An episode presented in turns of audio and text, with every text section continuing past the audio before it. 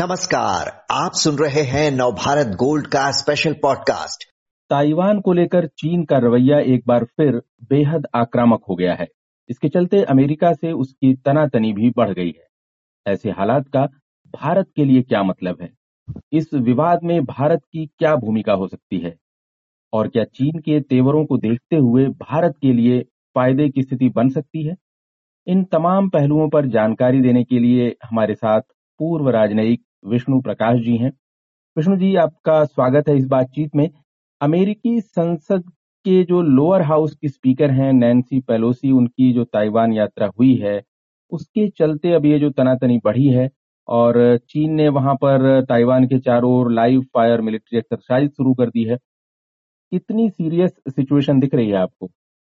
नमस्कार जी। हालात गंभीर हैं और नाजुक भी हैं, क्योंकि चीन का रवैया आप जैसे कह रहे हैं कि बड़ा आक्रामक है और शी जिनपिंग के राज्य में इनका आक्रामक रवैया बढ़ता जा रहा है। चीन इस वक्त अपने सब पड़ोसियों के साथ तानातानी की हुई है रिश्तों में तनाव है, भारत के साथ, वियतनाम के साथ, ऑस्ट्रेलिया के साथ, ताइवान के साथ, अमेरिका के साथ। तो ये जापान के साथ और अमेरिका और और चीन के रिश्ते में भी तनाव है। अब, अगर देखा जाए तो चीन की जो उन्नति हुई है, जो चीन इतना प्रभावशाली और ताकतवर देश बना है, उसके पीछे हाथ किसका है? उसके पीछे हाथ अमेरिका का है।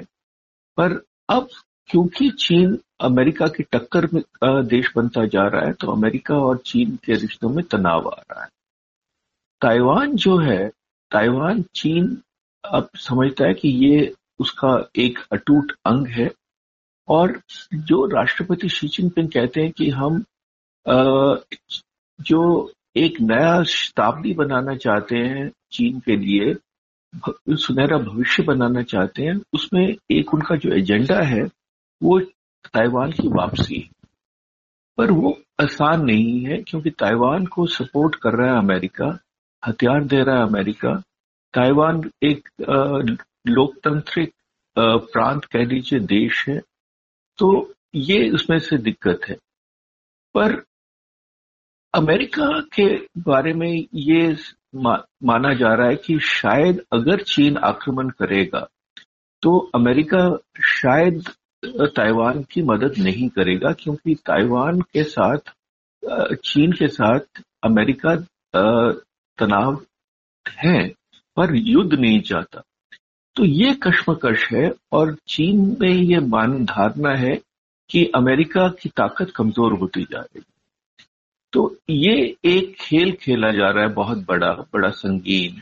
इसमें कभी थोड़ा सा ताइवान को उकसाया जाता है, कभी चीन को उकसाया जाता है, कभी कुछ ऐसे अंदेशे दिए जाते हैं कि अमेरिका सपोर्ट करेगा, कभी नहीं करेगा।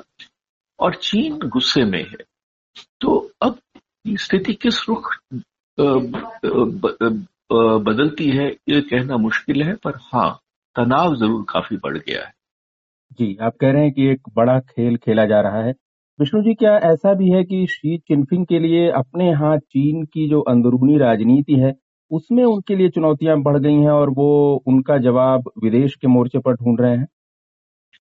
उसमें बिल्कुल बढ़ गई है, इसमें कोई शक नहीं है, क्योंकि चीन में जो जो शासन है, वो एक राष्ट्रपति का नहीं होता था। पॉलिट ब्यूरो की जो स्टैंडिंग कमेटी थी, जिसके सात सदस्य हुआ करते थे, वो सार्वजनिक, वो अपना शासन करते थे, और चीन के राष्ट्रपति एक उनके के माध्यम से किया जाता था। पर शी जिनपिंग अपने आप को माओ के समान समझते हैं, तंग शॉपिंग के समान समझते हैं, और उन्होंने सत्ता में बहुत ज़्यादा कंट्रोल कर लिया है। अपने जो उनके प्रतिद्वंदी थे, जो उनके साथ विचारधारा में शामिल नहीं थे, उनको हटा दिया है। और अब वो तीसरा तीसरा पाँच साल का शासन चाह रहे हैं, जो कि पिछले तीस साल में कभी नहीं हुआ। तो उनकी स्थिति थोड़ी सी इस वक्त वो वो कंट्रोल में है पर उनके ऑपोजिशन भी है। अब एक चीज़ ज़रूर कहना चाहूँगा कि जो ये ऑटोक्रेटिक कंट्रीज़ हैं जो टोटेलिटेरियन रिजीम्स हैं इनमें बाहर से सब कुछ दिखता है कि सब कुछ ठीक है पर अंदर से क्या हो रहा है ये तब पता लगता है जब हो रहा होता है जब हो जाता है। इसमें बात बाहर नहीं आती। पर इस ये ये मानना ये संभव है कि इनके पास प्रेशर है शी जिनपिंग के लिए। क्योंकि खास तौर पे जो इन्होंने ज़ीरो कोविड पॉलिसी अख्तियार की है उसमें इन्होंने बड़ी क्रूरता से बड़ी बेरहमी से लोगों को बिल्कुल आइसोलेट कर दिया था और तकरीबन 100 मिलियन 10 करोड़ लोगों को ऐसे आइसोलेट कर दिया गया है और, और। तो लोगों में रोष है। दूसरा यह है कि प्रॉपर्टी प्राइसेस क्रैश कर रही हैं। जीडीपी चाइना की कम, कमज़ोर होती जा रही है तो ये सब कारण है।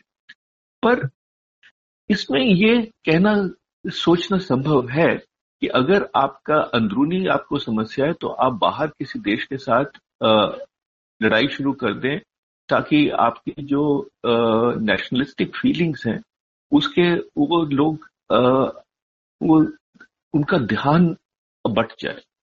पर इसमें जो डर ये है कि एक जो नेता है, अपने आप बड़ा मज़बूत समझ दिखाना चाहते हैं, पर अगर कुछ शुरुआत कर देते हैं किसी के साथ, मान लीजिए ताइवान के साथ लड़ाई शुरू कर देते हैं या आक्रमण करते हैं और फंस जाते हैं, जैसे रशिया यूक्रेन में फंसा है तो उनको फिर ऐसी स्थिति से निकलना बहुत मुश्किल हो जाता है। तो इसलिए मैं कह रहा हूँ कि इसमें किस तरह ये रुख होगा ये कहना मुश्किल है। इनको ये भी हो सकता है कि कुछ खुराफात करें।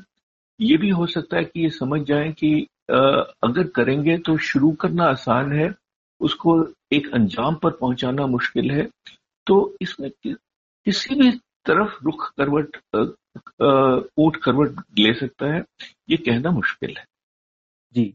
विष्णु जी इस पूरे विवाद में भारत की कोई कूटनीतिक भूमिका हो सकती है? क्या भारत को खुलकर ताइवान का साथ देना चाहिए? हम ताइवान का साथ क्यों दें? ये हमारा मसला नहीं है। हमारी अपनी समस्याएँ काफ़ी हैं। चीन के साथ आ, सीमा पे तनाव है। चीन एक आक्रामक रुख अख्तियार किए हुए है। हमने बड़ी बड़ी अच्छी तरह उनका जवाब दे रहे हैं पर देखिए हमारी अर्थव्यवस्था पर फ़र्क पड़ रहा है। रोज समझा जाता है कि जो चीन के साथ सीमा पे तनाव है, उसका उसका जो खर्चा है तकरीबन 200 करोड़ रुपए रोज हो रहा है। तो हम जाके ताइवान में हमको क्या लेना देना है? हाँ हम जो डिप्लोमेटिक सपोर्ट ज़रूर करेंगे ताइवान को, पर ये ताइवान और चीन का मामला है, साउथ चाइना सी में हम हस्तक्षेप करें, ये हमारे हित में नहीं। जी। विष्णु जी ताइवान चीन और अमेरिका की जो ये तनातनी की सिचुएशन है इसमें भारत के लिहाज से कोई आर्थिक पहलू भी दिख रहा है आपको? क्या भारत को कोई फ़ायदा इसमें इस लिहाज से हो सकता है? देखिए अगर हम देखें कि भारत में जो पूंजी निवेश है कैसे हो रहा है तो ये बड़ी खुशी की बात है कि बड़ी तेज़ी से भारत में पूंजी निवेश बढ़ता जा रहा है। और पिछले साल आ, 2021-22 में चौरासी बिलियन डॉलर का पूंजी निवेश हुआ। ये हमारे लिए बड़ी खुशी की बात अब ये जब से कोविड की शुरुआत हुई है, पश्चिमी देश के जो बिजनेसेस हैं, जो मैन्युफैक्चरिंग मैन्युफैक्चरर्स हैं, वो कह रहे हैं कि हम चीन छोड़ के जाएँगे। बहुत थोड़े कारोबार छोड़ के भी गए हैं, पर लगातार अधिकतर अभी हैं। और जो छोड़ के जा रहे हैं, उनमें से जो अधिकतर वियतनाम गए हैं, इंडोनेशिया गए हैं और कुछ अपने देश वापस गए। तो इसमें हमको कोई सीधा लाभ होगा, ऐसा मुझे लगता नहीं है। हम जो रास्ते पे चल रहे हैं, हम उस रास्ते पे चलते रहे, क्योंकि हमारे लिए इस वक्त क्या ज़रूरी है? हमारे लिए अपना जो इंफ्रास्ट्रक्चर है, बुनियादी ढांचा है उसको मज़बूत करना ज़रूरी है। हमको जो कानून, कानूनों में कानूनों में निरंतरता लानी ज़रूरी है व्यापार विवाद से समाधान करना ज़रूरी है तो हमको अपनी आर्थिक और औद्योगिक सुधारों की ज़रूरत है, वो हमको करते रहना चाहिए। और क्योंकि भारत की बहुत बड़ी मार्केट है भारत की में डिमांड बढ़ रही है, भारत में सुधार आ रहे हैं तो और एफडीआई बढ़ रहा है तो निरंतर कंपनियाँ भारत में आएँगी ही, पर हम सीधा इससे लाभ होगा, ऐसा मुझे नहीं लगता है। जी, आप कह रहे हैं कि चीन के इस मामले से सीधा भारत को आर्थिक तौर पे कोई लाभ होगा, ऐसा सीधा तौर पे होता हुआ नहीं दिख रहा है।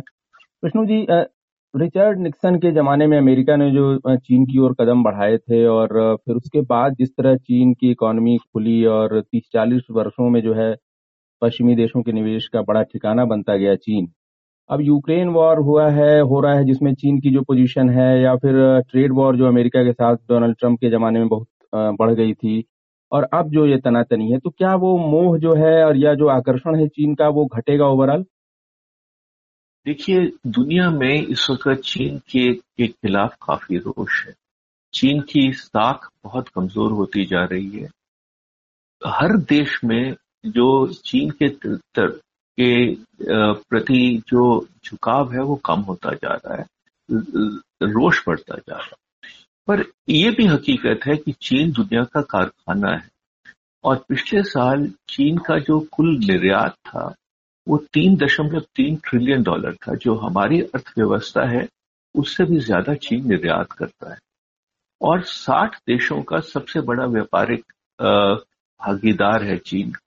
और इस साल लगता है 2022 में भारत का भी सबसे बड़ा भागीदार बन जाएगा।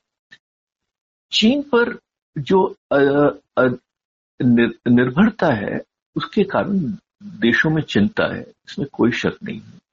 चीन में कारोबार करना मुश्किल होता जा रहा है, इसमें भी कोई शक नहीं है। जो श्रम है, सामग्री है, पर्यावरण है, ज़मीन जायदाद की लगातार कीमत बढ़ रही है। पर यह भी देखा गया है कि अधिकतर देश अभी भी वेट एंड वॉच मोड में है और देखना चाहते हैं कि किस तरह से होगा। अगर चीन का रुख और ऐसा होता जाता है, जिसमें व्यापार करना मुश्किल होगा तो धीरे धीरे कारखाने निकलेंगे। पर अभी बात हो रही है ज़्यादा कंपनी छोड़ के नहीं गई हैं। और ये देखें कि 2021 में भी चीन में जो पूंजी निवेश हुई है, वो दुनिया में अमेरिका के बाद सबसे ज़्यादा हुई। तो एक जो जो पिक्चर है एक जो सिचुएशन है मिक्स्ड है आ, कुछ आ, ऐसे लगता है कि रोष है कोशिश है पर दूसरी तरफ़ क्योंकि कंपनियों को पैसा चाहिए उनको प्रॉफिट चाहिए और जब तक उनको प्रॉफिट मिलता रहेगा वो आ, चीन में रहेंगे। हाँ पर जो अगर आप एक धारा देखें तो रुख देखें वो दुनिया का कड़ा होता जा रहा है और चीन के प्रति जो आकर्षक आकर्षण था, वो कम हो रहा है, इसमें कोई शक नहीं। जी, विष्णु जी, आपने इस पूरे मसले पर बहुत विस्तार से जानकारी दी। धन्यवाद आपका।